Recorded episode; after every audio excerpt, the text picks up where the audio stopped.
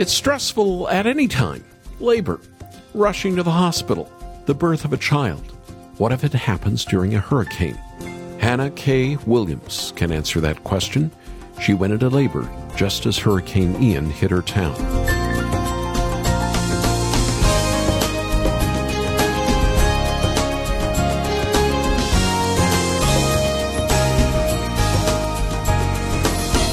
Hannah K. Williams can claim a rare title. She became a mother during a hurricane. As Ian was bearing down on the Sunshine State, the 22 year old Williams felt contractions coming. There was no time to waste. Rushing into the family vehicle, she was whisked away to the maternity ward at her local hospital. It was two in the morning. The wind, the rain were making things harder. But they made it.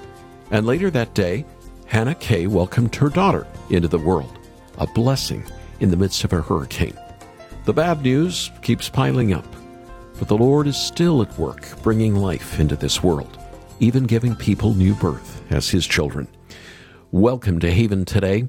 I'm Charles Morris, sharing the great story that's all about Jesus. And here on this Friday, we're continuing our series called The God Who Leads You Out. What a comfort that is. Our Lord leads us out. We're all in the middle of something, it may be a tough stretch at work or a health issue or maybe some problem with a relationship or any number of other things. We all go through things in life, our tragedies, our challenges. Sometimes it seems like our time on this earth is just one crisis after another. But there is hope. And today we're going to turn to God's Word and we're going to find that hope in Exodus 14. And we'll also meet up again with a new friend of mine, Robert Morgan.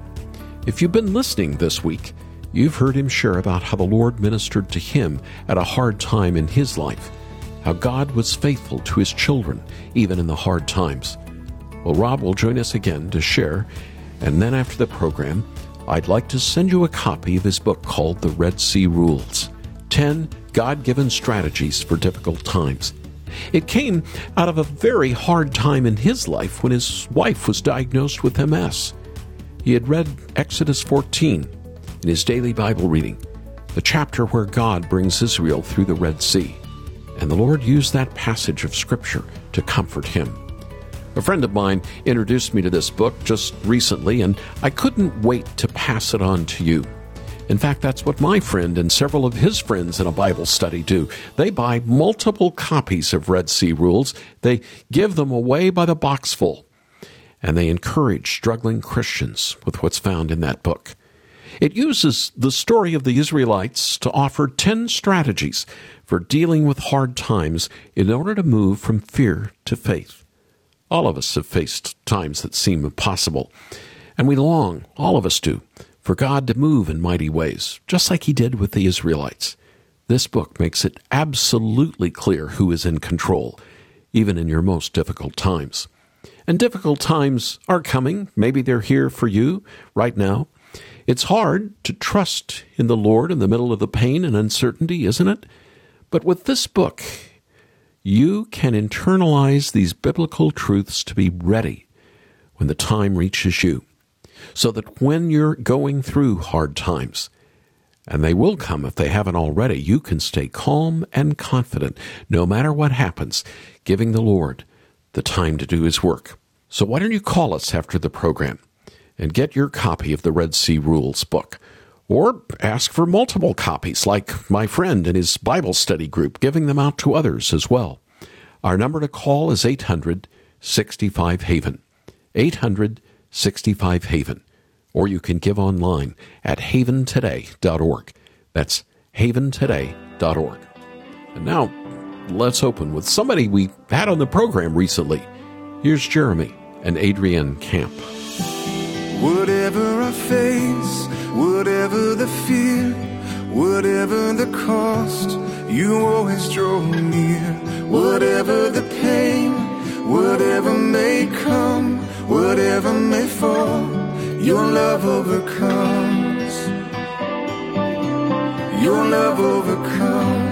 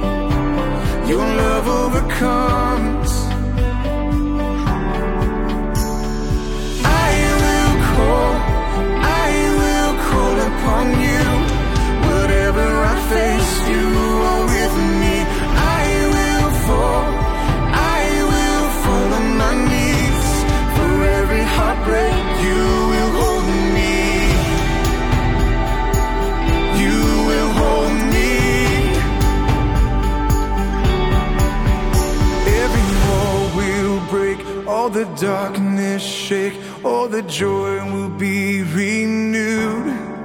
So every knee let's bow, raise a victory shout, for the King will make things new. Every mountain moved, every lie be loosed, for your banner we're lifting high. For neither death nor height, nor any life could ever cast your love aside.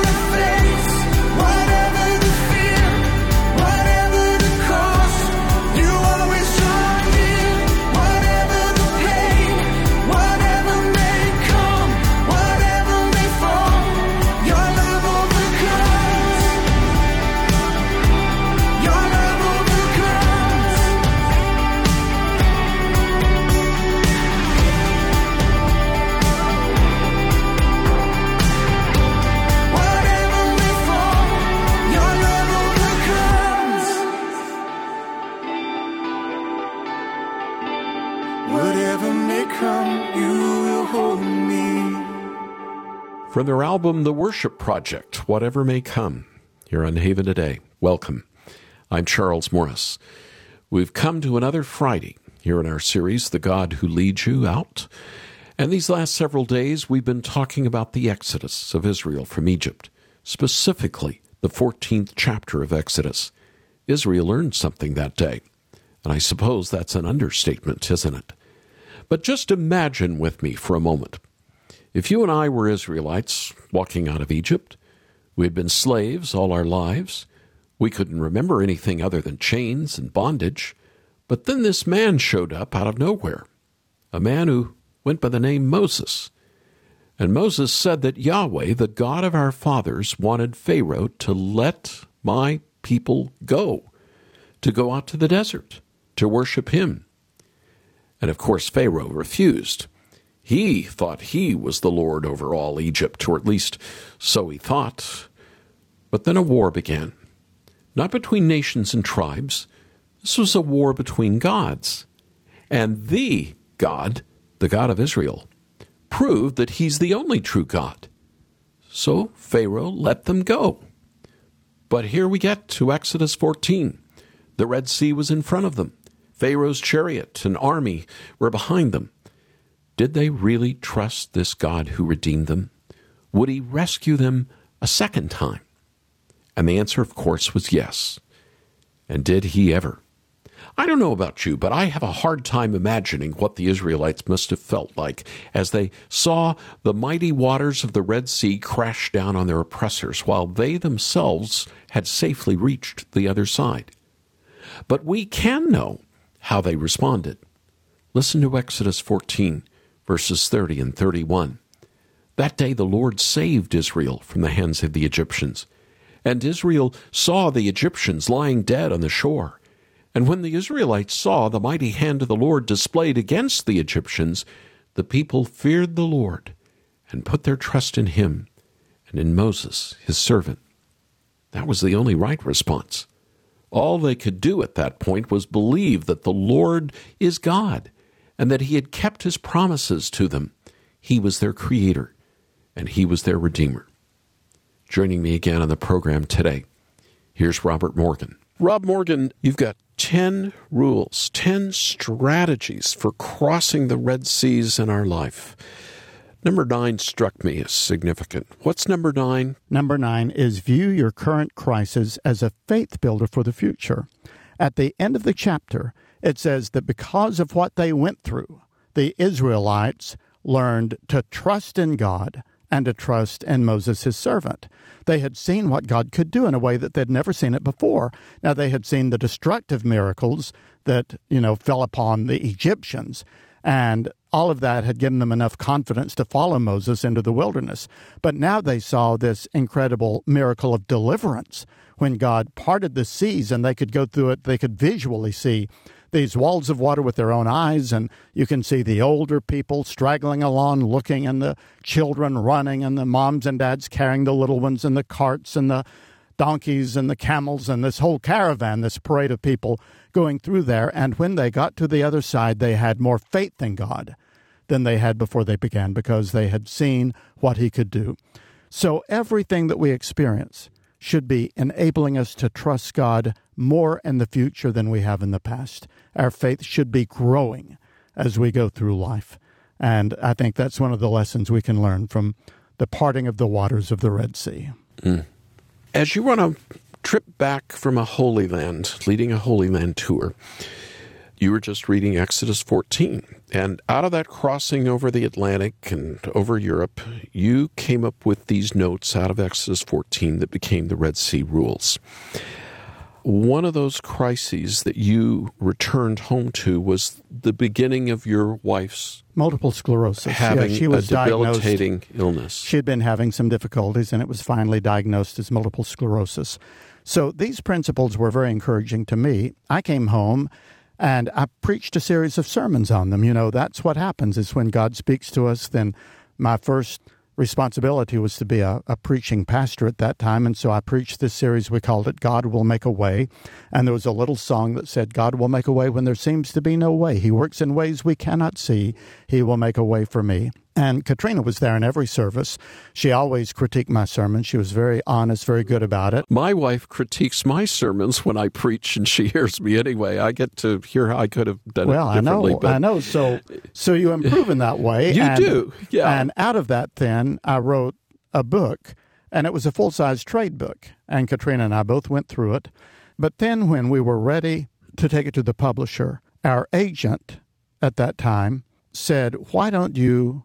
Put this in a smaller format. It'd be available to more people. That would be available for more people, be easier to carry, easier yes. to pass out. Yes. So we, we cut about 75% out of wow. it and just reduced it down so this book I'm to the Red Sea holding rules. was a lot it's the thicker gist, than that. It's the gist of the original manuscript. Okay. But I think it's so much better this way because mm-hmm. it's affordable. People can give it out by the case. We have people that do that all the time. Small groups can study it without a great deal of expense. And it's just the gist of the truth of that chapter is that uh, as God gave it to me on that day on that airplane trip, and then cycled it through my experience and through my sermons and then through the writing of that longer manuscript. So Katrina was a great student of the Bible, mm. and she was a great encouragement to me, and I miss her. Mm. Uh, but and she's uh, been gone Yes, about since, two years. Yeah, a little over two years. Yes. But she's in heaven. Yes. She moved out from here and went on to the city, and God promoted mm. her. Mm. And none of us are very far behind. Mm. So I look back with gratitude. I do not mope around about it. You know, we all mourn. But I look back with gratitude. I look forward to excitement in terms of seeing her again. And I don't have any intention of. Uh, of sitting around and, and waiting to die. The Lord still has work for me to do. Mm. So, uh, so I, I hope to occupy until He comes, as mm. Jesus said. Mm. We don't always know why God allows problems to come up or why pain comes to us. Mourning is part of life on this fallen earth. But we do know that the Lord intends to use these situations to increase our maturity and deepen our faith. But what is faith? Sometimes I worry that it's a word we use without always knowing what it means. Have you ever heard the term Christianese? It's like a language that believers speak to each other, even though they may not be able to define the word they're using. I think we all do that from time to time. But faith, that's a whole other story. That's a word that every Christian knows. It really has three parts to it. To have faith in Jesus, you need to know that He exists, and He lived and died and rose again for those who believe in Him. You need to agree that those things are true. And then there's the final part. You must trust that He did these things for you. You must rest in Christ your Savior. Then there's trust. It's a short word but it might be one of the most difficult in the English language. And especially nowadays, we seem to be distrustful of everyone and even everything. We think the government is being sly when they tell us an official story that doesn't seem to add up. And maybe that roofing company is taking us for a ride when they give us a quote, so we want to get a second bid. And don't get me started about the internet. And the list, of course, could go on and on. So, how can you and I trust Jesus in the middle of all the deceit and doubt in our world? Well, for one very important reason because he's Jesus, the Christ. Well, that might sound like the most obvious thing in the world. Jesus is Jesus, but let's think about this for just a moment. Who is Jesus? He's the Lord God Almighty, the all powerful one who created everything. But he's also the good one he is Yahweh, God the Son, and He rescued His people during the Exodus. And here we are thousands of years later. He rescued His people in an even more important way. He paid for their sin, and that payment was credited to you and me if we trust in Him. So believe in Jesus. Trust in the only trustworthy one. Rest in the Savior who did everything necessary for your salvation, my salvation. That's what Israel did after they had crossed the Red Sea. They saw that God had rescued them. And so they believed in him and in Moses, his prophet, and their faith grew. And faith really does have a cumulative effect. It grows, and it's laid in store for future times. Our faith grows stronger through the seasons of life. Sometimes it might not seem like that. There are days when I think I have less faith than I did the day before or the day last week, but really the Holy Spirit is at work in you and me. We all have ups and downs, but God Himself is strengthening our faith. So look at your Savior. God has given us promises, great promises, better than anything we could ever dream of. We disappoint him when we question his ability to keep his word. Remember Mark 4? Our Lord and the disciples in that boat on the Sea of Galilee when the storm started battering them. And where was Jesus? Peacefully asleep, resting in the midst of the storm. But then his disciples panicked. They woke him up. And what happened next? He got up he did rebuke the wind, and he said to the waves, Quiet, be still. And then what happened? Well, the wind died down, and there was calm.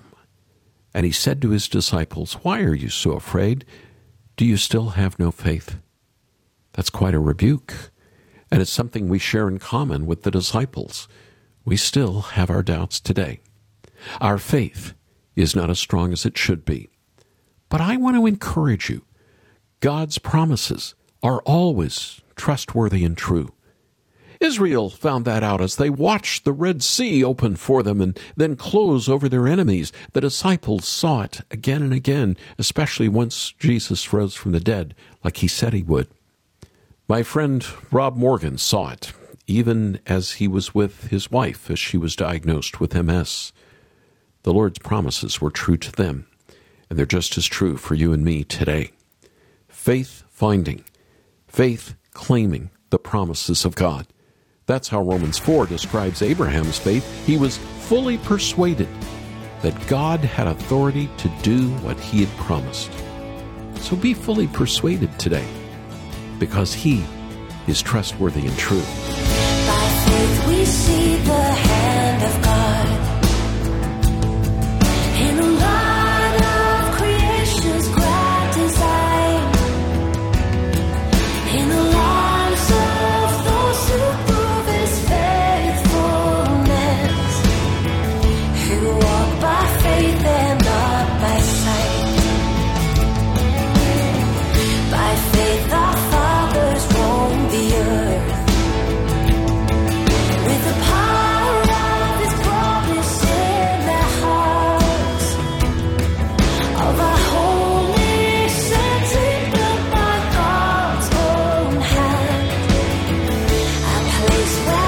and justice reign.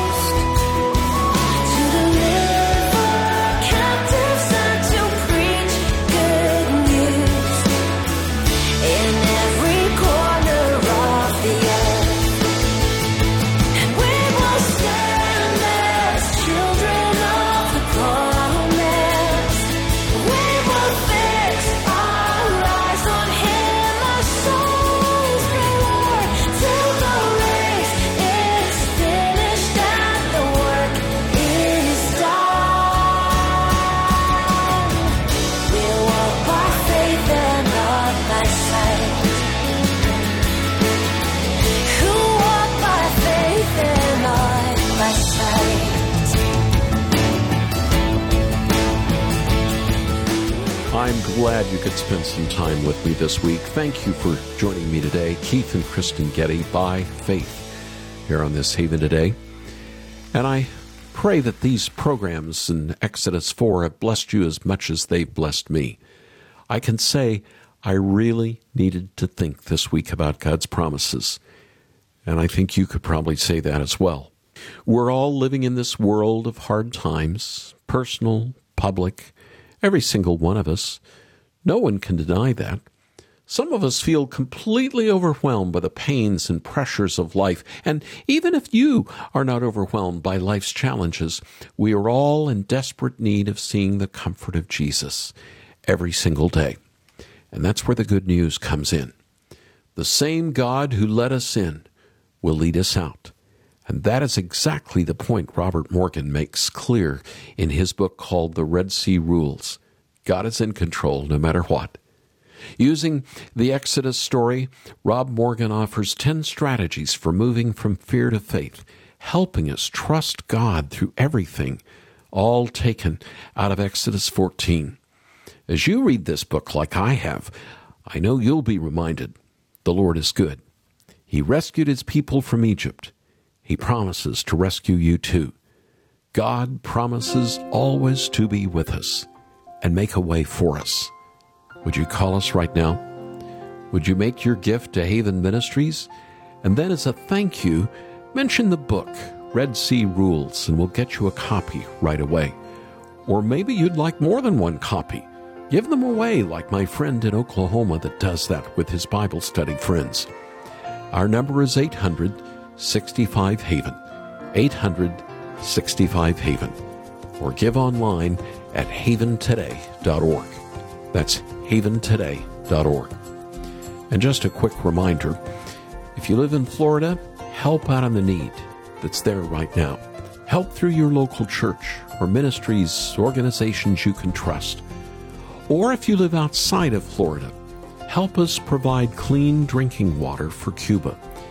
It was affected by the storm. The electric grid was already in despair and food already in short supply.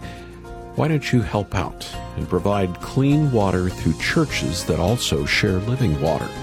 Find out more on our website. I'm Charles Morris. Thanks for joining me. Won't you come back again next time?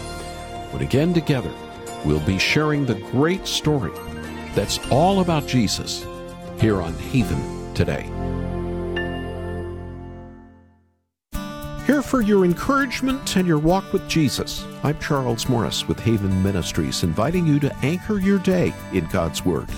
Did your parents ever warn you about hanging out with the wrong crowd? Maybe you were the wrong crowd.